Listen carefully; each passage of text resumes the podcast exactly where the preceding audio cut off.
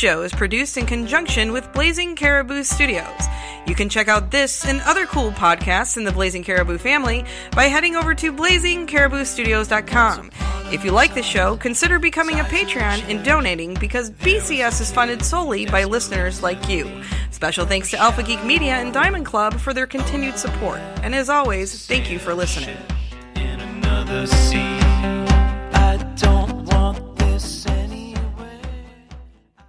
There was a huge raccoon Oh, eating in our kitchen. They're eating cute. from yeah, they're cute, but it turns out they're actually fierce beasts that can eat your face off.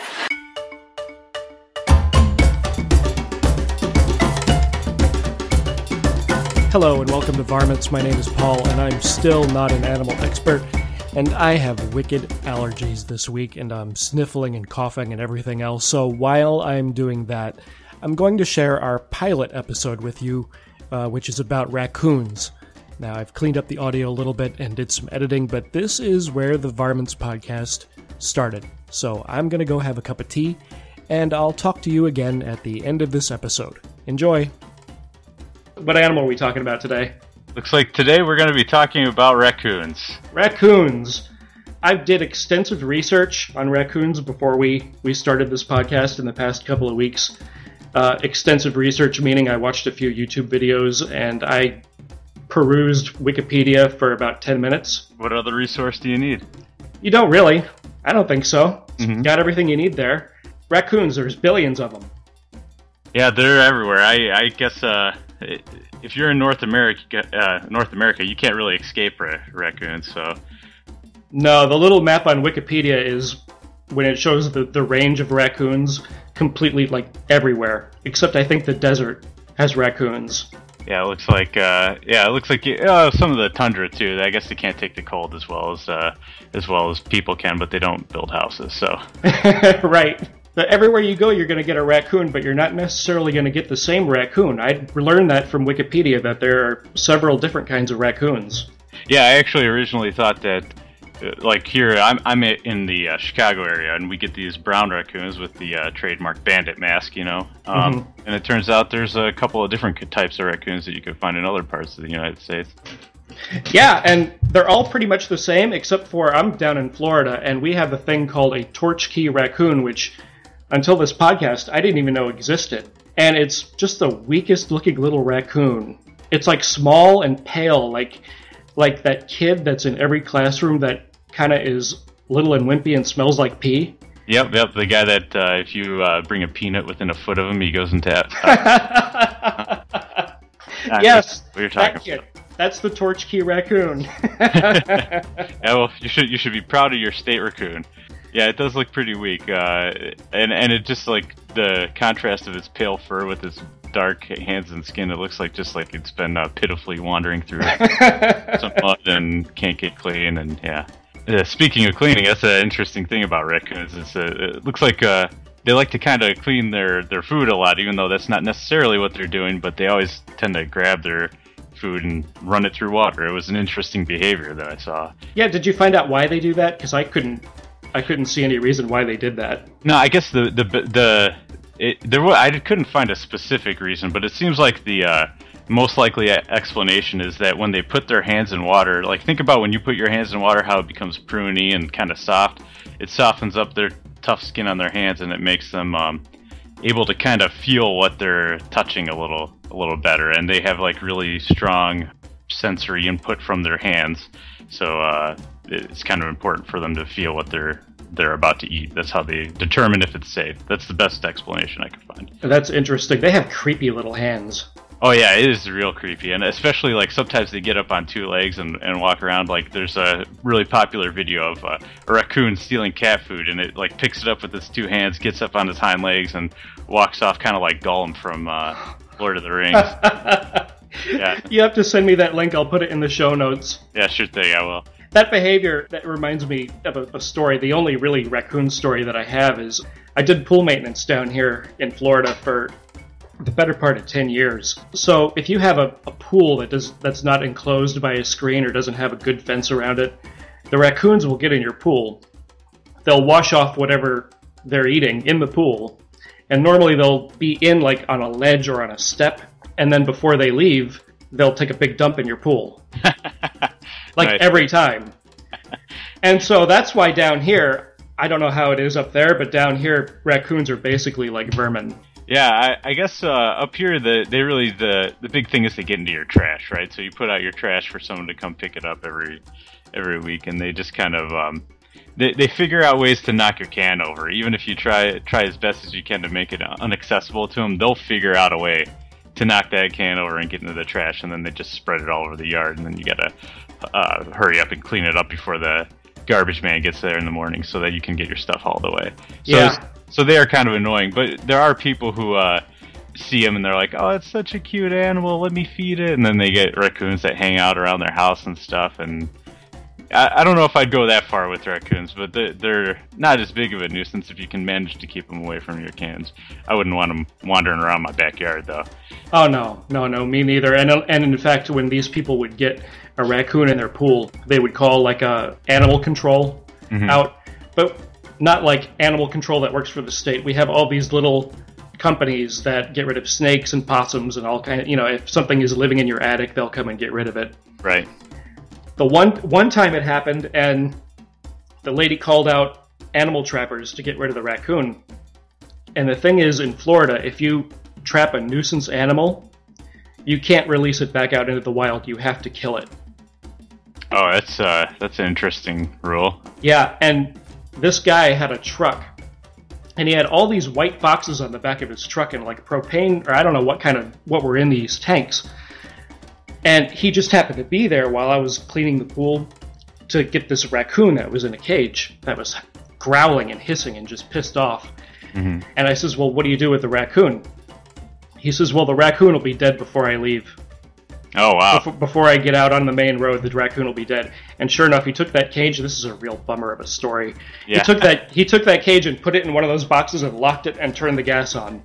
Oh, so so it just kind of kind of probably goes to sleep and then just dies. At least it's probably a little more humane than you might expect. It's humane, but I mean, Florida is so weird. So now you know that in Florida, we, in addition to all the other weird things that we have, we have like these rolling raccoon Auschwitz vehicles rolling around.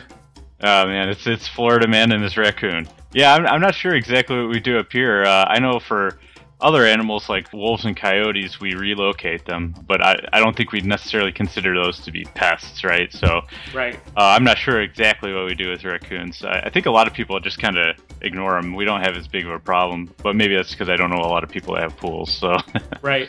Well, they do get into attics.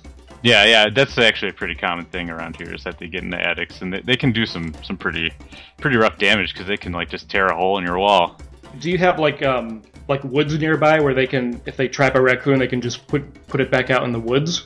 Yeah, actually, but the the problem is is that the woods I have that are nearby are uh, for me specifically they're about 20 feet from my house. So if you put it in the woods, it's just going to come right back into your Yeah. So yeah, Raccoons are generally hunted for fur and glue. yeah. So so I guess um I didn't do too much of a deep dive into this. Do you know are they still hunted or is it uh, maybe a little less common that they're hunted these days? I think probably it's less common, but there are guidelines on the um, website for the state of Florida as to how many. I mean, hunting guidelines for raccoons is what I'm trying to say. Right, right. You can kill as many as you want as long as you use a 22. Okay, so you have to have a shotgun and you can't use like a rifle or something like that, and then Right. go go to town.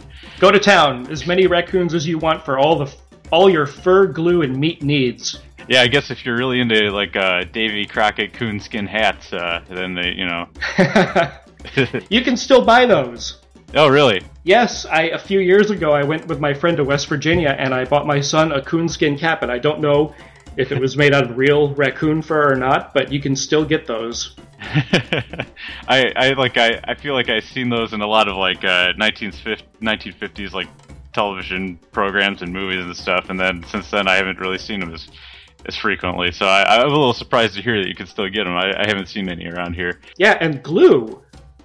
It did the the website I saw didn't really go into specifics about glue, but parts of the raccoon are used are used for glue. Yeah, that's really interesting. I know like like horse hooves and stuff like that to make glue, but I didn't know you could make glue out of a raccoon. I wonder how that, how they do that. It's I don't know. We'll Maybe to- maybe there's a raccoon in your gorilla glue. Oh no. I mean, it's it's a pretty plentiful source though. Did you see the um, on Wikipedia? Did you see the automobile coat made out of raccoon fur? No, I somehow missed that. It looks like I'll put it in the show notes. It looks like it's about eighty pounds. it looks like your arms. You could not drive while wearing this automobile coat.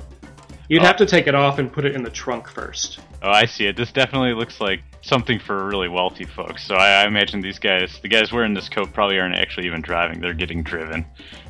Yeah, you know what? That's a good point. Yeah. Because I'm thinking if you if you dropped your car keys, you'd have to take that coat off before you picked your car, your keys up off the ground. yeah, yeah, because otherwise you're gonna fall to the ground and I can. It looks terribly uncomfortable. oh yeah, that thing is that thing's pretty nuts. And of course, people still eat raccoon. Mm-hmm. According to Wikipedia, several thousand raccoons are still eaten each year in the United States. Would you eat raccoon? Uh, you know what? I think I would, because when I think about it, I think I'd eat just about anything when it comes down to it, especially if I was hungry enough. So, so yeah, I, I'd probably eat raccoon. If you it, willingly, you would eat raccoon if like the person w- making it knew what they were doing. if they knew what they were doing. Uh, maybe if it was like just some random uh, guy was like uh, picked up some roadkill off the side of the road and was like, "Hey, why don't you come over here? I'm making some raccoon." Like, I might not be as into that, but if it was a guy that was like, "Hey, I got this recipe for raccoon. Let's uh, let's make some raccoon," I might try that. You'd have to not tell me that it was raccoon before I ate it. You'd have to be like, "Here, Paul, try this," and I would try it, and I'd say, "Hmm, that's not bad," or uh, "It's okay." What is it, raccoon? if you told me beforehand it was raccoon, I might try it a little bit. I mean, it would really depend on who's making it and if they knew what they were doing. Yeah, the setting definitely matters. So, so you would, wouldn't be too upset though once you already had eaten it if it wasn't terrible tasting if the person told you it was raccoon. No, no, no, not at all. There's very few things I won't eat. All right, fair enough. Yeah, no, just about anything I'll eat.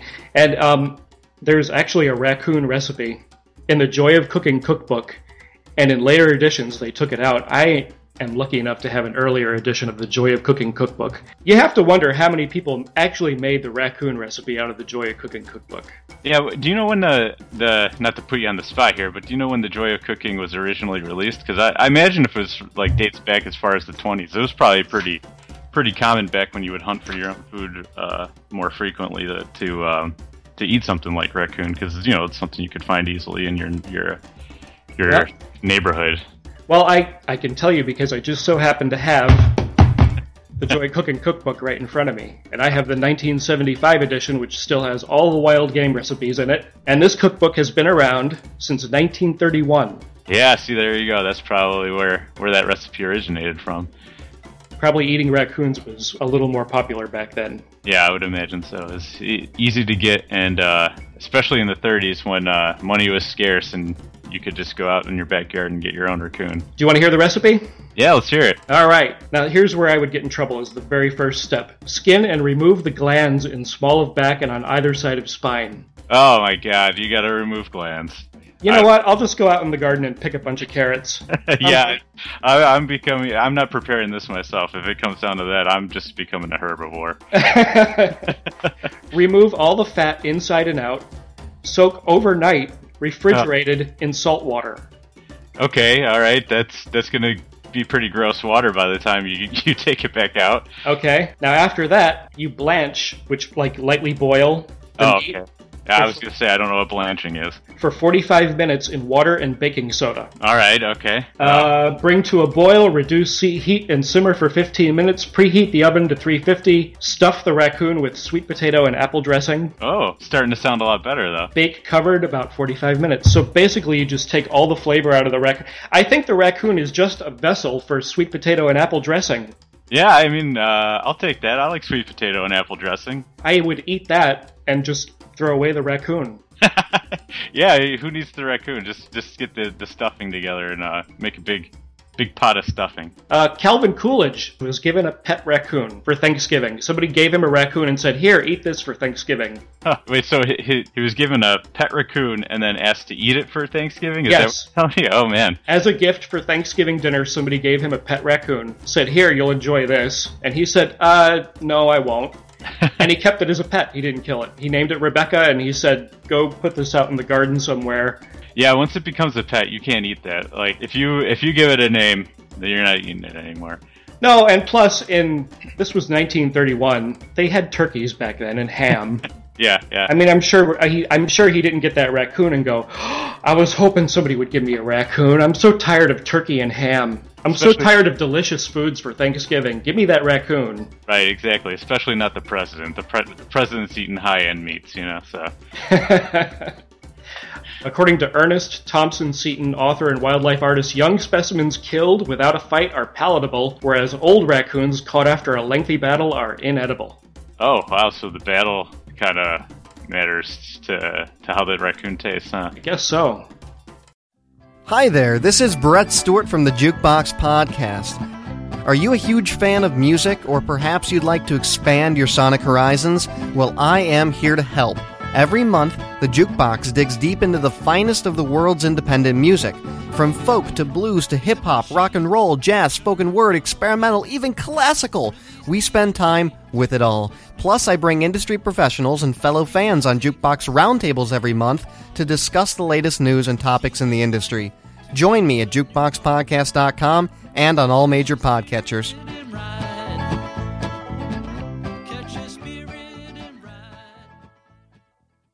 What else? Raccoons. Raccoons in pop culture. Any famous raccoons come to mind? Well, yeah. There's. Uh, I- are you familiar with the Marvel comic uh, Guardians of the Galaxy? I am. Yeah, there's uh, Rocket Raccoon from Guardians of the Galaxy, and I kind of like how they portrayed him as being like unusually smart. Because in my experience, raccoons are, are as far as animals go, they're probably one of the most intelligent animals that there are. Rocket Raccoon was a pretty smart animal, so it was a good representation. Oh, he was definitely one of the best parts of the movie. Oh yeah, for sure. He, he was pretty hilarious. Another raccoon that I wanted to mention that confused me for the better part of my childhood was Rocky Raccoon by the Beatles, the song. Uh, Fair Um, enough. You're gonna have to tell me a little bit more about that because maybe that's a little bit before my time. It may be. I'm 45 years old, and I became aware of the song Rocky Raccoon by the Beatles about the same time I became aware of the Rocky and Bullwinkle cartoon. Are you familiar with that? yeah, I'm a little familiar with that. I used to have reruns of that on on Saturday morning cartoons back when they had those. I would watch the Rocky and Bullwinkle cartoon, and they kept calling him a squirrel. You're And. I said, well, clearly he's not a squirrel because the Beatles just told me he's a raccoon. That's like, the. Beatles are right, aren't they? That's a good point. I don't know. Uh, I'd have to go back and watch watch the the uh, old cartoon a little more, right? Because couldn't Rocky fly? He could fly. Could, can raccoons fly? Ah, That's a good question. We should. I don't think so. I, I think they. So I've seen a lot of raccoons uh, climb trees, and I've seen on once or twice. I've seen a couple of occasions where a raccoon has fallen out of a tree, and I can tell you that they don't seem to fly around here. so They don't seem very aerodynamic. no, and they're not very uh, graceful either. They're kind of. They're kind of. You ever see them run? They just kind of lumber around, and I don't. I don't see a raccoon flying, to be honest with you. They do. They have a weird, hunched over kind of like a gallop. Like they're not Yeah. even supposed to be walking. Yeah, let's let's go back to my um my uh, comment about when they look a little bit like Gollum a little bit because Yes, kinda please. like uh, they got this like hunched over uh sort of like you know it's like Gollum from Lord of the Rings. It's like they're trying to get somewhere like they've been crawling through a cave all, all their lives or something like that. They look like they they might naturally be able to stand up on their hind legs, but instead walk all hunched over. So Maybe that's why they're so bad at crossing the road. yeah, well, yeah. They can't really seem to get that together. So a lot of animals can run pretty fast, and one thing I, I found out was that raccoons run uh, about the same speed as humans. And, and Really? Are they that fast? Well, yeah. so I guess they're they're fast for their size, but if you think about the act of crossing a road, humans usually need to wait for a light to change or something like that to get safely across any busy road, right? And that's that's why I think uh, raccoons have a little bit of trouble with uh, with streets, is because they don't know how to wait for a light, right? Yeah, they're just standing there going, man, that Taco Bell dumpster is just right over there. I need to get to it immediately. One other thing the internet likes to give alternate names to uh, animals, I found out. The alternate name for a raccoon, have you heard this? Uh, no, tell me what it is. Trash pandas. Trash pandas. Yeah, they do like to go through the trash. It's neat that we did this for our first podcast because I have one animal skull, and it's a raccoon skull. And I'm going to take a picture of that as well and put it in the show notes. Yeah, that's pretty cool. So there you have it.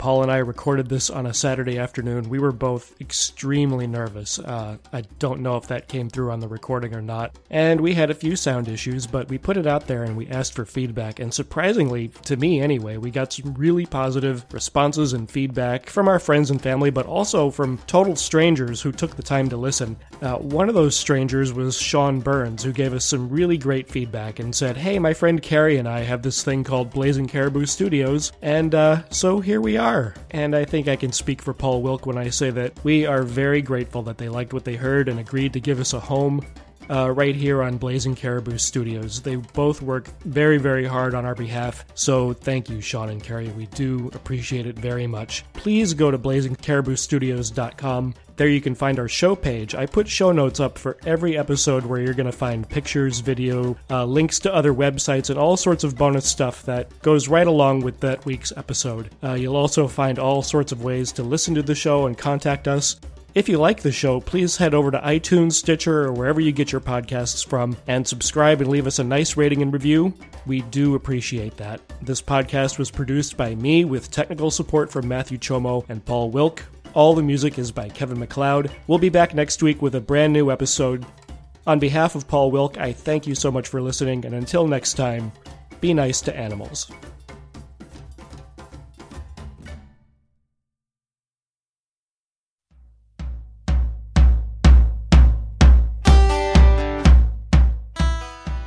You've been listening to a Blazing Caribou Studios production. If you like this podcast and want to hear more like this, consider supporting the BCS Patreon at blazingcariboustudios.com. A special thanks to Pinto and the Bean for our company theme music. If you want to hear more, head on over to pintoandthebeanmusic.com where you can check out this and other cool tracks. from a shallow world.